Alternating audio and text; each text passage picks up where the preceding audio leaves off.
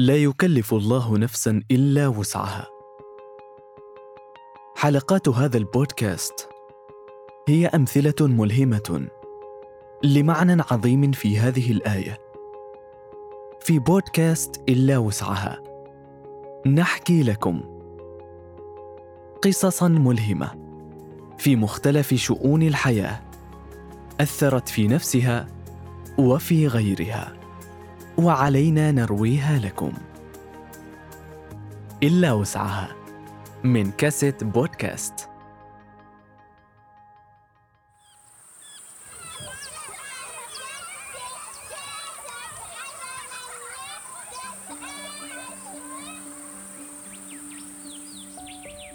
تتوسط دار منزلهم القديم. حينما كان إخوتها يجيبون أرض الدار ذهابا ومجيئا. ترقبهم يتسلقون شجرة البيذام المتوسطة لساحة الدار. شجرة البيذام التي كانت شاهدة لكل عثرات الطفولة وسقطاتها. يتناوبون على الدراجة الهوائية. يلعبون الغميضة. يتسللون في الأماكن التي عجزت عن الوصول إليها. ترقبها أمها من بعيد وحين تلتفت راية لها تتظاهر بانشغالها بالشياه تنظيفها وحلبها وجز صوفها وفي عينيها حيرة تجاه ابنتها الصغيرة دراستها حياتها ومستقبلها المبهم. تفسر نظراتها قلة الحيلة وشغفها في رؤية أولادها يتنعمون بالحياة التي تريدها هي لهم. لطالما بدت في حيرة دائمة. تسأل جاراتها مرارا. عزيزاتي هل وجد أحد منكن أية وسيلة تسهل تحركات راية؟ كانت تفتش ذات يوم في مخزن التمور في المطبخ وخزانة الأغراض القديمة البالية. استخرجت أخيرا قطعا متفرقة من حبل بال. شدته لبعضه وصنعت منه حبلا طويلا. ربطته من الحجرة الصغيرة التي تكدس داخلها كل أبنائها. أوصلته بسبلة الدار مرورا بالمطبخ وزريبة الماشية وانتهاء بالباب الخارجي للدار والمزرعة المجاورة لتنتشل ابنتها من ركام قوقعتها المتهالكة. بدأت من الباب الخارجي. ساعديني يا أمي. اولا وازني. وازني رجليك جيدا. وقومي بالاتكاء علي قدر المستطاع. هيا! كانت راية تترنح يمنة ويسرى وتسقط مرات عديدة. شعرت بروح اليأس والانهزام. سقطت أمام أمها. تنظر إليها بعين طفلة. هزمتها الحياة. ولكن أمها كانت المرأة التي لا تهزم لها ابنة. ساعديني يا أمي أنا لا أستطيع. تعالي يا ابنتي. عندما كنت صغيرة كانت معلمة القرآن تحكي لنا كيف صبر سيدنا يونس حتى خرج من بطن الحوت. وذاك يعقوب عليه السلام لم ييأس من روح الله. وإنه لا ييأس من روح الله إلا القوم الكافرون. وقفت راية ثانية بعزيمة أمها وإيمانها القرآني ذاك التي أجهدتها ليلتها كثيرا.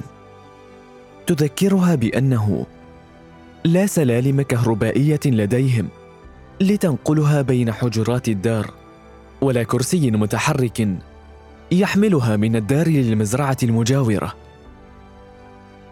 وبايمانها ذاك خطت الابنة خطوات هزيلة ونامت متشبتة بإيمان أمها وحبل الأمل. الذي عقدته بين حجرات الدار وأركانه.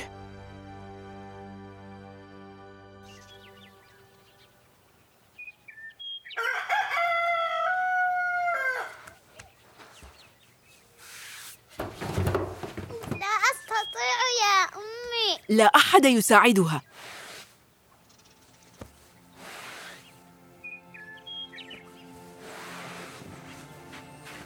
وسط الدار. تنظر الأم لابنتها بعين الرضا. تشاهد مرانها على الحبل وسقطاتها المتكررة.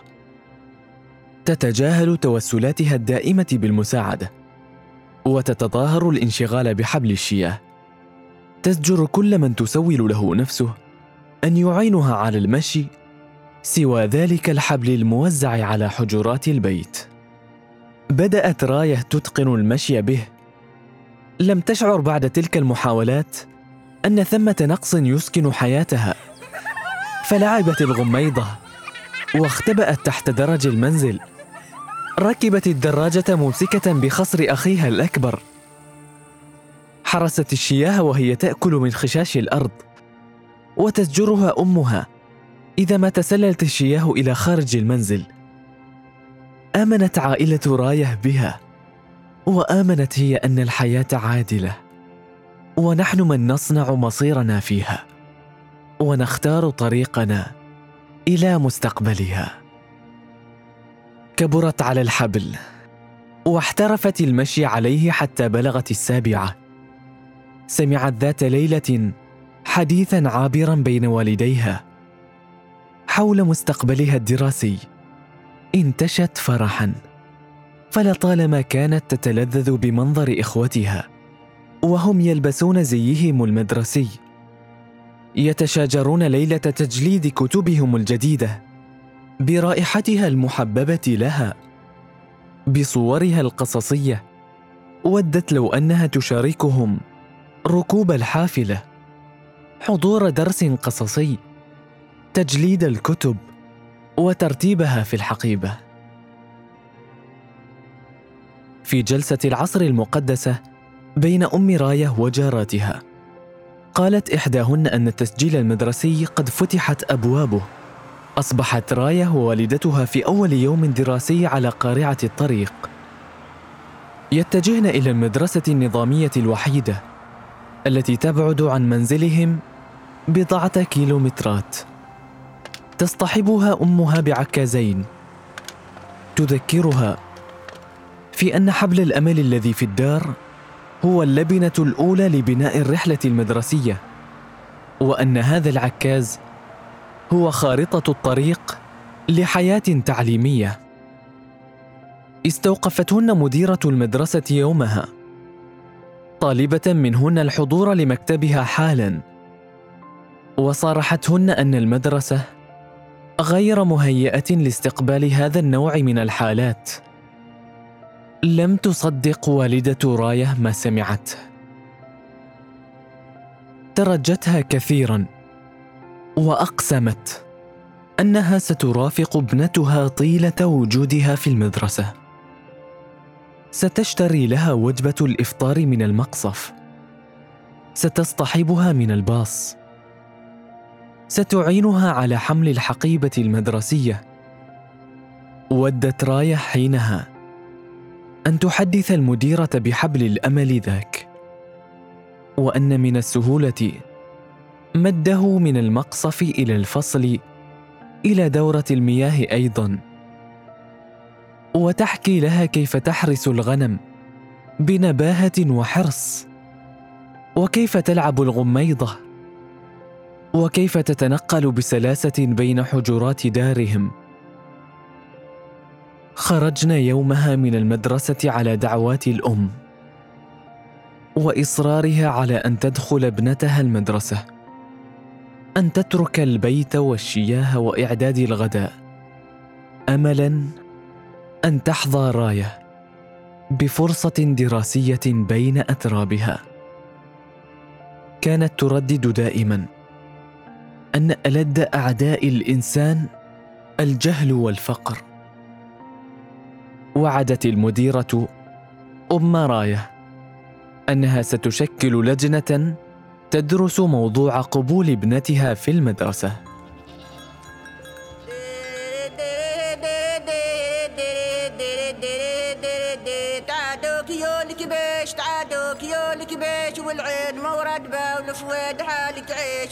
حالك في الظهيرة كانت والدة راية تغني التعويبه وهي تقابل الشياه تفكر بهم أرق مضجعها. تنتظر بألم قرار لجنة المدرسة. لأنها لا تؤمن بالأعذار بل بابنتها. وأن عجز الحركة هذا ما هو إلا حجر عثرة. ستجتازه متى ما قررت ذلك. نعم. صورة من جواز سفر الأم والأب؟ ماذا قلت؟ صورة شخصية بخلفية زرقاء وأخيرا صورة من الملف الصحي. هل كتبت؟ كانت تملي ابنها الأكبر على عجالة ليدون متطلبات المدرسة لاستكمال تسجيل ابنتها. أصبحت في اليوم التالي في المدرسة. تجلس بجانبها تراقبها وهي تكتب اسمها. مرورا بالخطوط المتقطعة التي رسمتها لها معلمتها. تبتسم تارة وتحزن تارة أخرى وهي تفكر في الغداء والشياه. وتغفو أحيانا كثيرة. درست مثلما كانت أمها تريد. تحتفي راية بكل فرحة من عيني أمها. وهي ترقبها تنزل من باص المدرسة. تستقبلها عند باب الدار. تتخلى عن العكاز حينها وتعود إلى ذلك الحبل الذي عودتها أمها عليه في الصغر والذي كان رمزا في مسيرتها وعونا صنعته أمها لأنها تؤمن أن الأحلام لا تموت. نحن نزرعها في بستان الأمل أو نغمسها في مستنقع اليأس. أنهت راية المرحلة الدراسية. استبدلت الحبل بكرسي متحرك. انتقلت إلى مسقط بعيدا عن والدتها حبلها وشياهها. وجلسه العصر مع جاراتها. انتقلت لتكمل دراستها العليا التي قررت أن تخوض غمارها مجددا على دعوات أمها وابتهالاتها.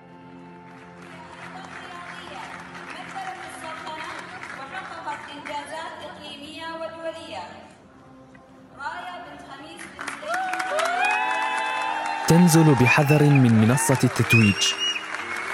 بالكرسي المتحرك. مصطحبة شهادة البكالوريوس. تنزل من المنصة. وتتذكر حبل الأمل. وعكاز الحياة. وتتأمل نظرات أمها من بعيد. من خلف برقعها. تستعيد ذكرياتها المدفونة. في عمق دارها القديمة. تتذكر الشياه السقطات الكثيرة وقصص أمها التي ترددها عليها دائما. مر شريط الذكريات في ليلة التخرج لطالما آمنت رايه أن الأمهات لا يشبهن الآخرين. أرواحهن تشبه الملائكة. أرسلهن الله وأودع فيهن هذه الأرواح الطاهرة. لأنه عليم بحجم حاجتنا إليهن وضعفنا في دوامة الحياة ومصيرها.